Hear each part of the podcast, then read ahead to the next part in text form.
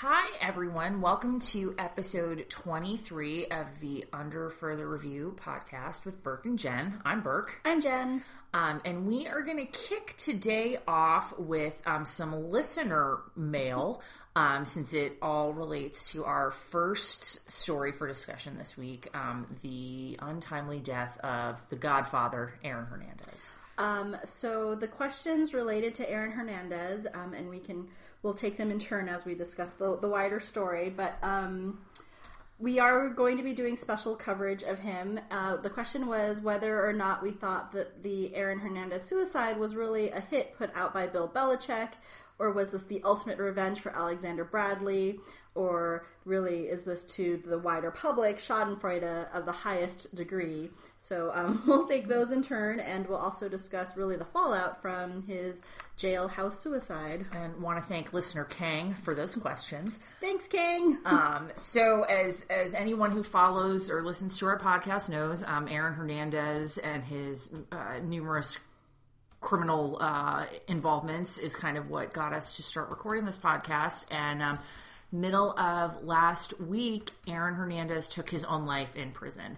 Um, the story that has been disclosed uh, is that he um, hanged himself using a bed sheet in his uh, jail cell, which he um, used other implements to jam the door shut so that nobody could get in to help him. Um, that was Wednesday at about 3:05 a.m. Eastern time. He they got him out of his jail cell, took him to um, the hospital, UMass Medical Center in um, Leominster, Massachusetts, and he was pronounced dead at 4:07 a.m. that day. Uh, some of the other details that have emerged, um, and I don't really know how credible um, these details are, but the materials that were jammed in the door to keep the door from opening was cardboard, and uh, I read in various places that the floor had been soaked or at least made right. um, slippery so that uh, it would be hard for anyone to gain traction, and so he could, I guess.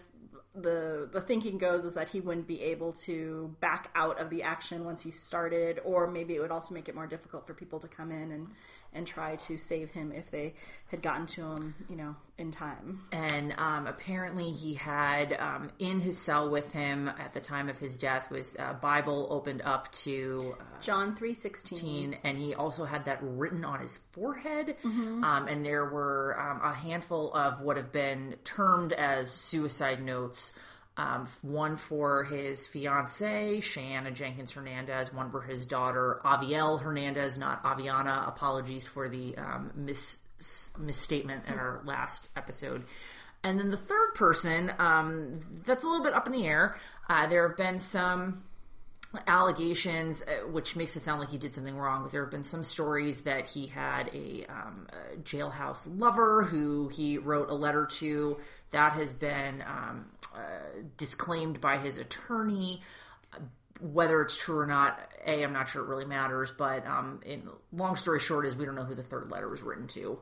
Um, it was my understanding that the um, the individual who is alleged to have been the recipient of the letter, Kyle Kennedy, his attorney has come out and said that it was mis- it was written to Mr. Kennedy, and Mr. Kennedy would be making some statement about this, and it when it, it shouldn't be left up to speculation, but that it seemed to me that it was kind of confirmed that it through Kennedy's attorney That that, the it, letter was to yeah him. it was to him, but um, yeah, so it's it's been a strange week. Um, I will say that just personally speaking, when I woke up to the news, I know we've talked about this in the past, but it's the idea of like waking up and like starting to read the news to see what terrible things have happened in this world, like in the three hours between when Washington wakes up and when we wake up here on the West Coast. But that was not something that I expected to see. I um, No. mostly because he had been acquitted of the two murders and um, his Odin Lloyd appeal Odin Lloyd appeal was happening.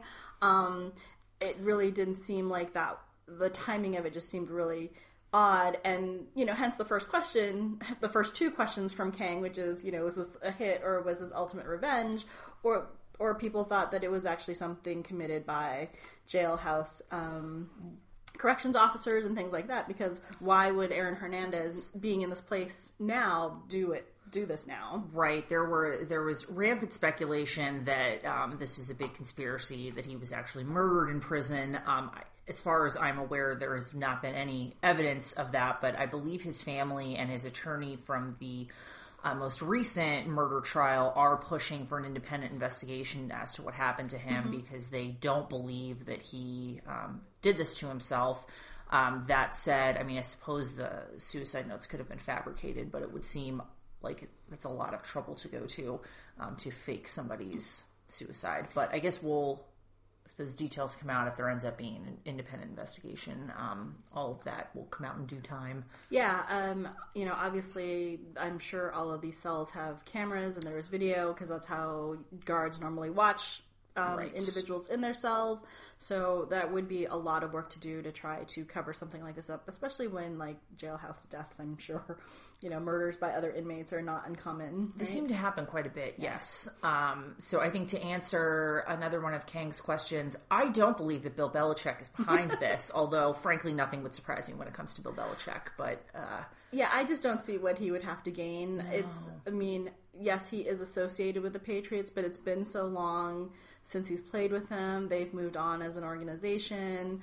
Um, and there are plenty of teams out there with players who they might have regretted signing at some point. So it's not like the Baltimore Ravens haven't bumped off Ray Rice. I don't think yeah, the Patriots would... would would do anything to Aaron Hernandez. But um, it's a fair question. You know, the powers of Bill Belichick span far further than I think any of us really could have anticipated. Yeah, and I mean, and it, and I actually probably wouldn't put it past Alexander Bradley, considering how insanely right. um, hell bent he was on like ruining Aaron Hernandez. Although I don't know that he would make it a secret. I think he would he would be very public about what he had done. He'd so, be loud and proud about it. You're right. Um, since he announced, did he say that on the stand that he his mission was to make sure Aaron Hernandez's life was destroyed? I believe so because yeah. I don't. I mean, unless he spoke to the press, otherwise, because I remember reading it and yeah. I, I'm assuming I read it as part of his overall testimony. Um, yeah. Which I realized criminals are not always known for their um, intellectual uh, skills, but it would seem real stupid to announce that in a court proceeding and mm. then have him killed. Yes. Um, so particularly since Alexander Bradley gets out of prison in like 2019, yeah. so he has a reason to not want to get in trouble. Again. Yes, exactly. Um, so there, the fallout, um, so the consequences of the suicide. Um, there is a, a an interesting quirk in Massachusetts law, which in basically it's the principle that says if you are in the process of appealing, is it criminal convictions only? I'm assuming. I believe so. So it's the um, it, it's a uh, legal theory that comes from Old English common law and as it was explained by, I believe it's the head of the Massachusetts Bar Association, it was put into place at a time where defendants' rights were viewed as more important than victims' rights. It is called abatement ab initio. And the idea is basically if you if the defendant dies before all of their appeals have been completed their conviction is erased because you have an absolute right to participate fully in your appeals process um, and since Aaron Hernandez made himself unavailable to do that, he um, will have the conviction wiped off the slate. Um, so when you, you know, there is a process where his attorneys have to go into court and request this relief. The prosecution can make an argument that it shouldn't be, um, sh- the con- Odin Lloyd murder conviction should not be erased from his um, his record. But as my, I understand the law, it's there's not really um, wiggle room if you die while the appeals are in process, your conviction goes away. Um, so what's interesting here from a legal perspective is that there's speculation, although I don't know that we've done a ton of research on this, that um, because the convictions will be expunged from his record, it's like he never went through a trial. He was never convicted of anything. Mm-hmm. Odin Lloyd's family, who has filed a civil suit against Aaron Hernandez and now his estate, is going to have a much harder um, hill to climb in order to get some relief from um, Aaron Hernandez's estate. Normally, in a civil trial, well, always in a civil trial, you have a lower burden of proof than you do in a criminal trial. In criminal trials, it's you need beyond. to prove guilt beyond a reasonable doubt. In um, civil trials, it's a preponderance of the evidence, basically more probable than not. So the concept of like 50% plus one um, that the person did what you're accusing them of doing. having that conviction would have made it a lot easier for Odin Lloyd's family to kind of get over the hump of the presumption that Aaron Han- Aaron Hernandez actually committed the murder. That's all gone now um, because of this quirk in the Massachusetts law. I'll be interested to see, since this is a law from like you know hundreds of years ago, if this particular case, since it's so high profile, Oh, will spur the legislature to get rid of this to fix concept. it, to change it, yeah. Um, so, in any event, um, that's uh, kind of an odd um, uh, situation with Massachusetts law that's going to have kind of far-reaching effects in terms of what relief the Lloyd family can seek. Um, the, as I understand it, the uh, two victims of the murder that Aaron Hernandez was acquitted of have also filed suit against him. But because he was acquitted, they wouldn't have had that kind of presumption in their civil case that he um, committed the crime. So they were always going to have more of an uphill battle than the Lloyds. So that sort of brings us to the question of they that Aaron Hernandez's estate is being sued civilly by probably these three parties, and really, what is his estate made up of? Uh, reporting in the Boston Herald has indicated that he is that Aaron Hernandez has a zero net worth.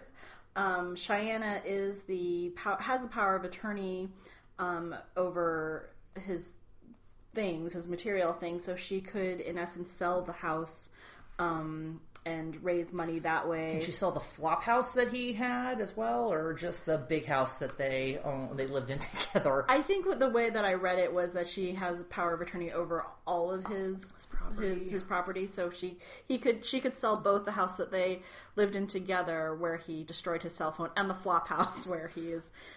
For those of you who are not longtime listeners and don't care as much about Aaron Hernandez and his criminal escapades as we do, um, the story went that he owned this big, beautiful home in Attleboro, Massachusetts, which is I don't really know that you can call it a suburb of Boston because it's pretty far away. It's um, I think it's actually closer to Providence, Rhode Island. Not that you all need a um, Massachusetts geography lesson, but he also owned this second place in Franklin, which is only like three towns away from where I grew up pretty nice town.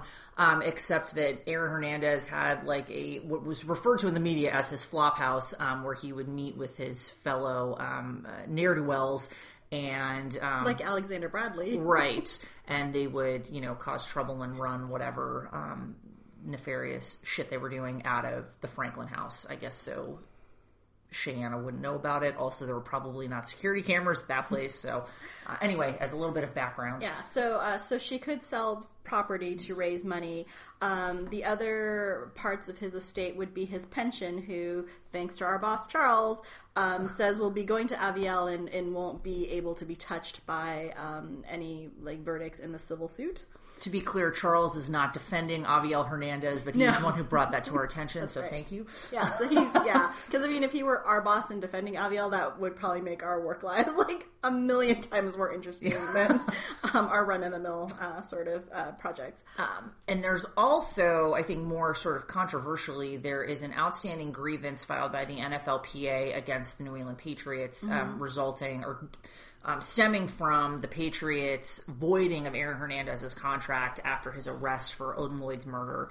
Um, Hernandez was guaranteed a bunch of bonus money as part of that contract. Yeah, he so it was a forty million dollar contract that he signed in 2012, and 15 million of it was guaranteed money. Um, and so typically, most um, NFL player contracts include a um, sort of a character clause that says that if the player engages in quote unquote conduct, conduct detrimental, I'm having a lot of trouble saying that phrase today, conduct detrimental to the sport of professional football, um, your contract can be voided and we don't have to, the teams don't have to pay you anything and the league can take action against you. There are recent um, cases, most notably involving Michael Vick, that have arbitrators have held that that voiding principle does not apply to guaranteed bonus money. That's a separate issue aside from whatever money you get paid for all the games you play in and whatever conduct you might engage in. The teams are still liable to pay for um, those bonuses. It's guaranteed. Um, so the idea of guaranteed means what it means. Um, so the uh, grievances had been held in abeyance pending the resolution of his murder trials. They were going to kick back off now that the um, Abreu, De Abreu and um, Furtado murder trial is wrapped up. They will continue on even after Hernandez's passing because the NFLPA has an obligation to seek money and defend their members' um, Interests. interest, even if they are no longer around to participate.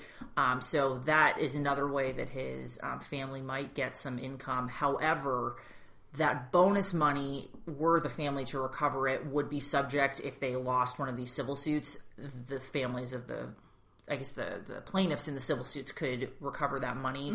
Hernandez's pension is barred from um, being, you know, pooled as part of the money that can be paid out in the civil suits. So at least his daughter will have that to kind of fall back on. Yeah, and I actually he hadn't been in the league all that long, and I don't know if NFL pensions are sort of like pensions that we think of in our everyday lives, which is you know the amount of money in your pension grows as the more years of service, or um, because careers in the NFL I think are averaged like what three point and years yeah three and a half years. You know, is there a different scale that they use to determine like what your pension payouts are going to be in the future? Um, it, I'm glad that you brought up the Michael Vick thing because Michael Vick did get his guaranteed money, even though he had been convicted of a crime and served the time, and um, and his criminal conviction records have not been expunged Cleared, and right. cleared. Um, whereas here in the Aaron Hernandez, um, if his attorneys are able to successfully petition the court to have his record cleared, um, does that change? So, does that change in how much money he could possibly be eligible for? Like, we're saying that the bonus money is separate and apart from other guaranteed monies. Um, but does that mean that the $3.2 million signing bonus, and does he also get the rest of the $15 million that were guaranteed in his contract? Or do those guarantees only kick in if you're actually playing, you know, for 2013, 2014, 2015, etc.? Um, so I think that'll be an interesting thing and it's always begged the question for me is like how do you how do you unlearn things? How do you unknow things right? Right, yeah, it does seem like the toothpaste is out of the tube on this one, but um, for that's always something weird I think about our or I've always found to be something odd about our profession is that there are like legal realities and then reality reality. Um, like in the legal world, a corporation is a person. Yes. Seems real weird to me. Um, but uh, you know, in this case, as you point out, how do you unknow that he was convicted of killing this guy? And um, I guess they just have to, because under the legal reality of the world, once this petition um, for the abatement ab initio is, is accepted, um, it's as if he was never never went through the trial, which seemed that was what I found particularly interesting reading about the impact on Odin Lloyd's family's civil case against him. It's like the whole record has been erased. So they, in order to prosecute, or uh, I guess prosecute's the right word, their civil complaint, they've got to recreate all of that evidence, um, which is a probably prohibitively expensive for a private citizen to do, as opposed to um, you know the state prosecuting him. So yeah calling all of those witnesses again as opposed to saying here's the testimony of this person that was under oath. And yeah it, that does sound like quite quite a large herculean task um, for them. But you know it's been done obviously. Uh, the estates of ron goldman and nicole brown's family were able to sue oj simpson's uh, successfully civilly yes civilly Yes. successfully um, so you know it there are larger principles i'm sure at play for families of victims um, I think those are pretty much our thoughts on Aaron Hernandez. Um, we have, you know, it's it's all very conflicted because of the fact that he was kind of a horrible person in real life, and um, but he means so much to me and Burke. So Yeah, and uh, I don't know. It just seems like this is a really tragic end to a very, very tragic story. Um, so hopefully he uh, has found whatever peace he couldn't get here, and the um, families of his victim victims, depending on your view of the most recent acquittal, um, are able to sort of carry on with their lives, and this will close this particular very sad chapter of them. Um, so there's no easy transition between um, talking about the Aaron Hernandez uh, story to our next one, but um, this next story is definitely much more uplifting. So, uh, Which I think we all need right now. yeah. so one of uh, Burke and my favorite actors, Tom Hardy, was kind of a superhero last week. Right. He um, was, I believe, the story, and Genevieve, I know will jump in if I'm wrong. Um, he saw someone stealing a moped in London and just ran them down to uh, retrieve the moped and um, help out the kid whose moped was stolen. Yeah, so the moped was crashed into a car along, I guess, Tom Hardy's regular walk or whatever. Where he probably walks with his many adorable dogs. Exactly. uh, and then they took off, obviously not leaving a note for the crashed Mercedes. Uh, Tom Hardy took it upon himself to chase them down, jumping over like hedges and fences.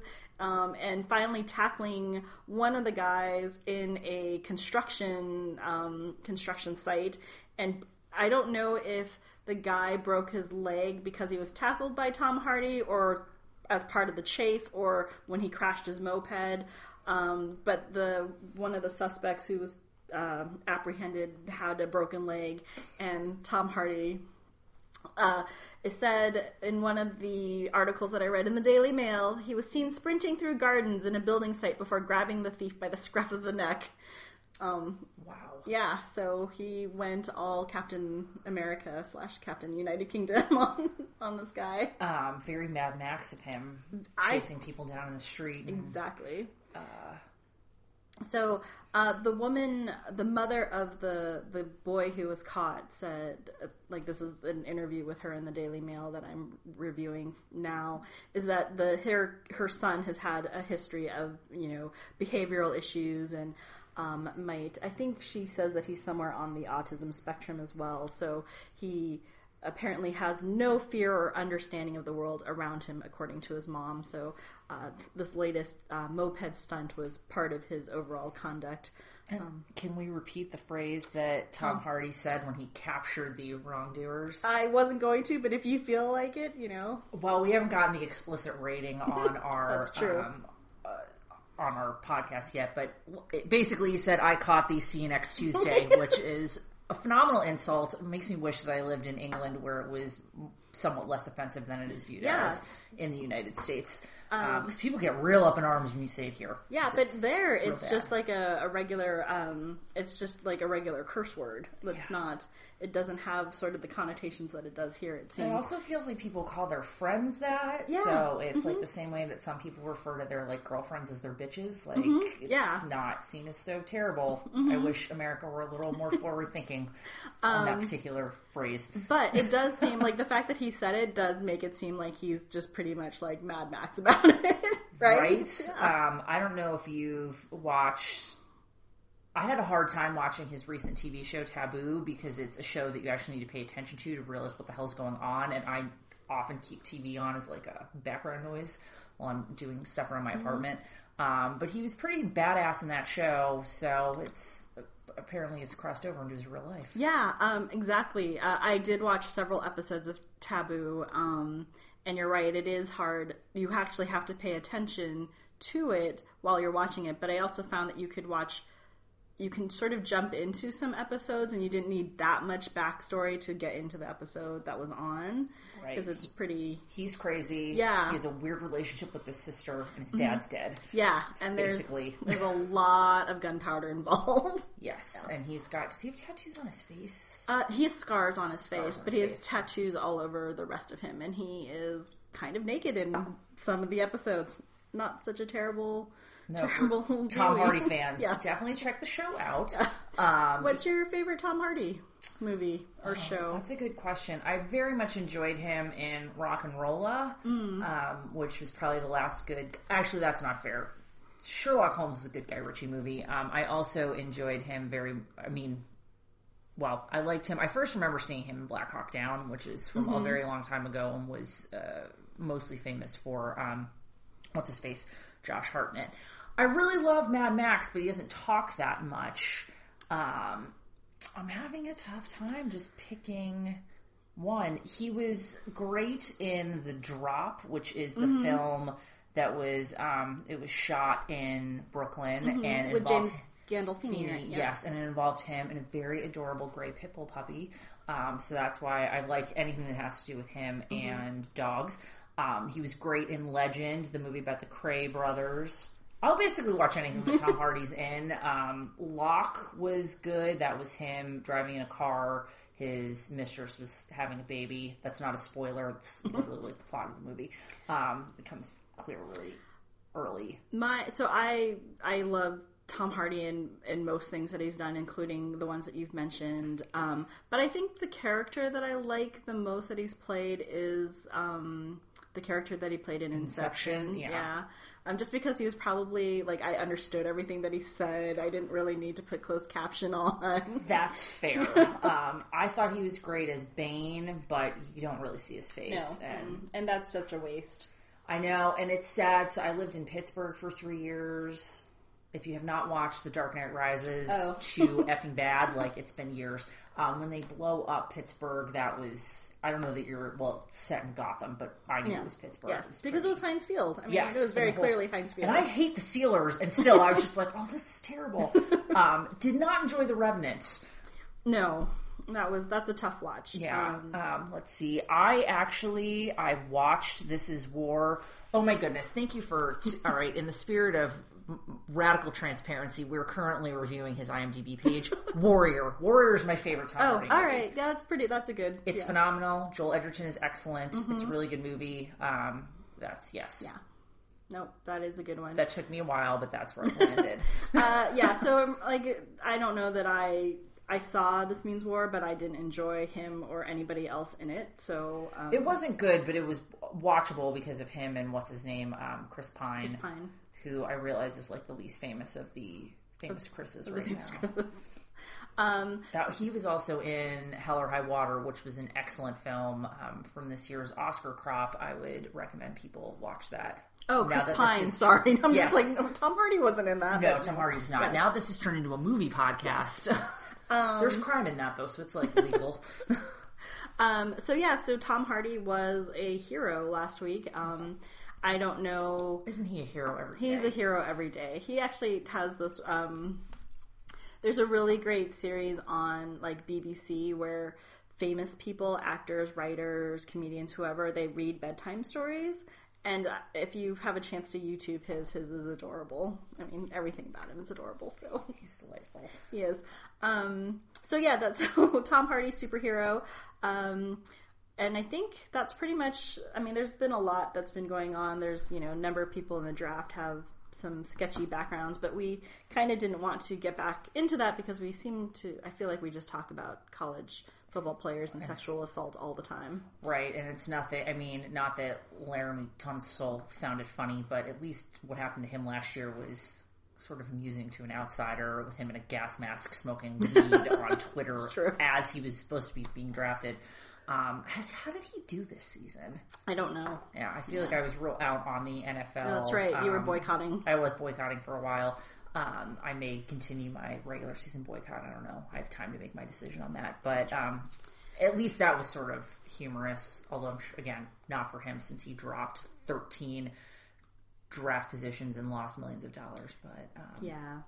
anyway, I think uh, for our last segment today, we're doing what um, I think will now be referred to as the reality TV stoop, um, which instead of a corner, because stoop implies you're like down on the ground with the trash that is on reality TV. um, so for this week's stoop, um, Chris Soules, who was the Bachelor um, a couple of seasons ago on the Bachelor franchise, was arrested for leaving the scene of a fatal accident where he was um, driving down the road in Iowa and crashed into a guy driving a tractor. Um, Yes, uh, the driver of the tractor was ejected from the tractor, um, and that's uh, and that's how he ended up being injured and, and succumbing to those injuries. now, as a uh, coastal elite, my first reaction is, why in the hell are people driving tractors on like a road? Um, obviously, I don't know very much about farming or farming communities because I think this is pretty typical. I, I think yeah, I, and we don't exactly know what kind of road like they were driving down to. I don't think it was like a freeway or anything. It just might have been a road. Um, and apparently, it's it might be the beginning of corn season in the Midwest. So any of our Midwestern listeners, if you want to let us know if that's right or not, feel free to write in. Um, so he, Chris Soules hit the tractor um, and just left the guy there.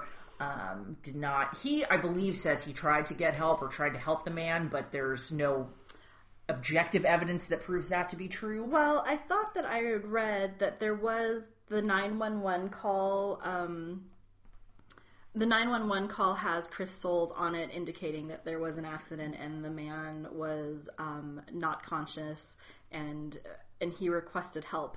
But it is not disputed that Chris Soules was seen getting into another truck um, and driving away from the scene of this accident before uh, sheriff's deputies had arrived. Yes.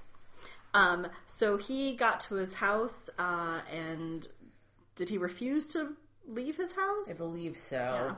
Um, he was ultimately arrested for um, leaving the scene of a fatal accident, and I. So I know someone tangentially who did something very similar. The police were trying to pull him over, I believe, for drunk driving, and he um, drove into his garage. You know, opened the door and didn't drive through his garage, um, and went into his house and just wouldn't come out, and basically took the position: "You need a warrant to get me out of here." Um, and I don't know that it worked successfully for him either. But um, yeah, Chris Soules, he's now on an ankle monitor. Um, he has been yeah, he, charged. He has not been charged with anything other than leaving the scene of the accident, as far as I'm aware. Um, so it's unclear if there's going to be an allegation that he um, did caused. something. Yeah, he was the one who caused the accident, or if it would be like man uh, vehicular manslaughter charges or something like that. But uh, leaving the scene of a fatal accident is a felony in every state of this country. So Don't do it. don't, yeah, don't do it. Uh, you know, if you leave the scene of an accident.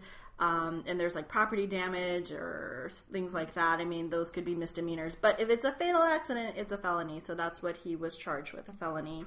Um, yeah, so he has an ankle bracelet strapped to him. Um, he has, I believe, deleted all of his social media accounts in the wake of this incident.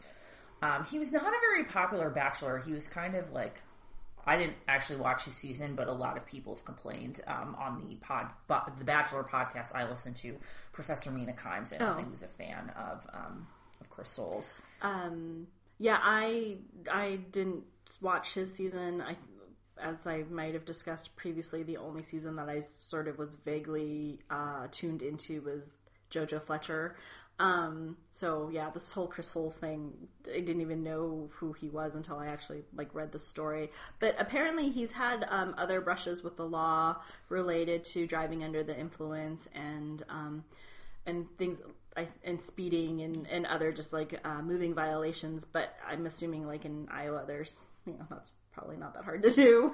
There's a lot of open space, I think. Yeah. Um, so we will keep an eye on this case. Um, but at this point, he's not technically under house arrest, but he's being monitored by the police. Um, so he's Is he a farmer? yes. Okay.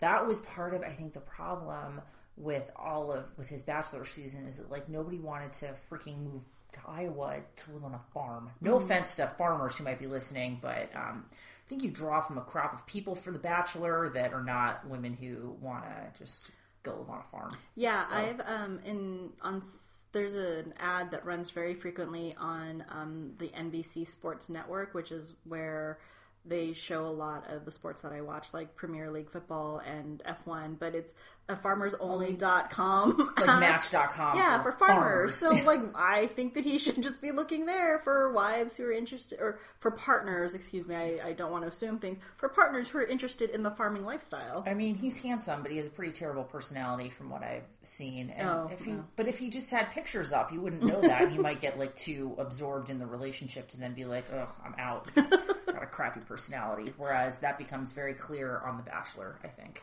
Um, so, the last question from our uh, listener, Kang, was Oh, can I add Oh, one sure. other comment on the reality um, Oh, TV reality stoop? stoop. Mm-hmm. Unrelated to Chris Soules, but um, one of the stars of Bravo TV's Southern Charm, which I have only recently gotten into, and it's horrifying, but I can't stop watching it. Um, but star Craig Conover, who um, we have now followed through his being in law school, getting fired from his legal job, then thinking he was going to be a bourbon magnate. Um, he recently passed the South Carolina bar, so Oh. congratulations, Craig. It took you long enough, but um, glad you finally got it done. um, what is Southern Charm about? And I'm literally wincing as I'm asking this question. So, so. Southern Charm, um, it's a show set in Charleston, South Carolina, that follows the lives of a bunch of people who um, are from. Well, the three of the men are from families who like date back to the 1600s in South Carolina. Is this one the of one? the stars has is named Thomas Ravenel, who is a fucking creep. He's awful. And he's the one who's dating this woman who's like much younger than in Well- the the children thing that we talked about last week. Sort of, yes. Okay. T Rav, as he is known, is in his 50s. Um, he's not aging well on the show. The show is in its fourth season, and like he's really he's looking rough. Um, he literally lives on a plantation, which he refers to as a plantation. It looks like it's just a giant house with a bunch of land around it, but whatever. I think that's generally what a plantation is, right? I guess, but it, he has like a polo field. Um, but T Rav, yes, he T Rav went to jail for um, distributing cocaine, which he's very quick to point out. I didn't sell it; I just shared it with people. which I would think would make a difference under the law. Not sure that it does. He um, was in federal prison for like six months. He had been the state treasurer of um, South Carolina, but he now cannot run for state office because of his felony conviction. So the second season followed his attempt to become senator from South Carolina, running against Lindsey Graham. And frankly, like I think T. Rav might have actually been a better option than Lindsey Graham. Lindsey Graham's terrible, but um, he did not win because people in South Carolina don't like criminals, even if they're rich white people. Which good on them, I guess. Uh, so yes, but to Genevieve's point, um, he was 50 in the first season and started dating a 21 year old. Um, and they now have two children. She is just out of rehab. Um, she's nuts. They both are. This is not meant as like a gendered commentary. She's wacky when you follow her on the TV show. She just like screams and yells at people for no particular reason. Deeply jealous, possibly because she's now I think 23 and has two babies, and her the father of her children has taken them away from her. She does not have Oh. custody or visitation rights, and that this is Kathryn Dennis. Um, excuse me, Kathryn Calhoun Dennis, because she is a direct descendant of our former vice president. Um, and they constantly, like, when T, Rav decided he needed a wife in order to run for office, and he kept talking about, like, good breeding, which sounds gross and makes me think of, like, cows or horses. Um, but that was why he was really into Kathryn. Also, she's very pretty and really volatile, and I think he liked the crazy. So, I think like the breeding thing. I think that well, from what I've read in fiction and um, and in other places, Vanity Fair mostly, like Yeah. that seems like that's really important to people with a lot of money and who have political aspirations. So so you have the right partner spouse on your arm, Like, Right. Yeah. Except he couldn't bring Kathryn anywhere because A, they had a child out of wedlock, which Oh. is a big problem in South Carolina. And also, she's volatile. I think it's probably a better word to use than crazy. Um, she would like blow up, like women would come and talk to him. She would explode. She um, wore an outfit to one of his uh, campaign events, which was a Yves Saint Laurent t shirt with white t shirt with a bright orange bra under it, so you could see right through. Doesn't really give off the impression of like a appropriate political wife, which I think you need in South Carolina. Um, so Very genteel place still in a lot of people's minds. yeah, and he like filmed an ad with her um, friends, not including her, where the premise was Thomas Ravenel has been known to raise the roof, but he won't raise your taxes, and it was just awful ridiculous. to see like a 52 year old man. No offense to men in their man. middle age, but yeah, he's dancing around like an asshole with these very young women and the like tight shots of the lower halves of these women's bodies. It was just really awkward. Which was the it was filmed by one of his co-stars, Whitney Sudler Smith, who is a um, uh, film director. He made a documentary about Halston, the fashion designer. Um, he, he is an executive producer on the show. I think it was his idea to create it. Also, his mom, Patricia Altschul, is one of the stars of the TV show. She's pretty awesome, um, although also potentially an awful person. Um, they're just they're all gross. It's a bunch of like men in their late 30s to early 50s who are all trying to date 22 year olds, and it grosses me out. I don't know who that says more about, but it's just ugh. Um, Um, I took it in February of 17. Oh, I was just curious about the South Carolina bar passage rate. Oh. So in I think he went to Charleston Law School, which has a pretty low passage rate. just above 50%, but overall, um, in South Carolina in 2016, I believe the bar passage rate was 67%. That seems crazy because isn't it a lot higher in California? Uh, higher meaning more people pass or Yeah. higher? No, those California actually has the lowest bar passage rate of any state. Oh, I must be thinking of if you go to an accredited law school. In fact, um, our the California bar passage rate is so low that they're making they're thinking about making it um, easier. Really? Yes, because Oh. in yeah, so it is it has been previously at about 40%. Oh, wow. Yeah, so um, the overall bar passage rate for July 2016 was 43%. The pass rate for first time takers is 56%. Um, but it's, yeah, it's low. I'll be honest with you, having taken both California and New York, I thought New York was harder. Really? Yeah. Is New York's three days as well? No, New York's is only two days. It could be because I didn't have to take the middle day. New York's is only two days. Yes.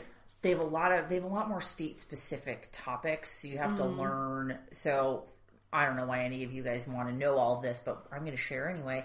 In California, even though you have like a state specific day, it's all based on the common law, so Yeah. it's the same stuff you would have to learn for your the nationwide multi um, choice part of the test multiple choice part of the test. Um, In New York, the state specific stuff, you actually have to learn the specific state law on things like secure transactions and trusts and wills, and I found that to be a lot more challenging. Um, but I also, that was the first time I'd ever taken a bar, and I had been a lawyer for six years when I took the New York bar.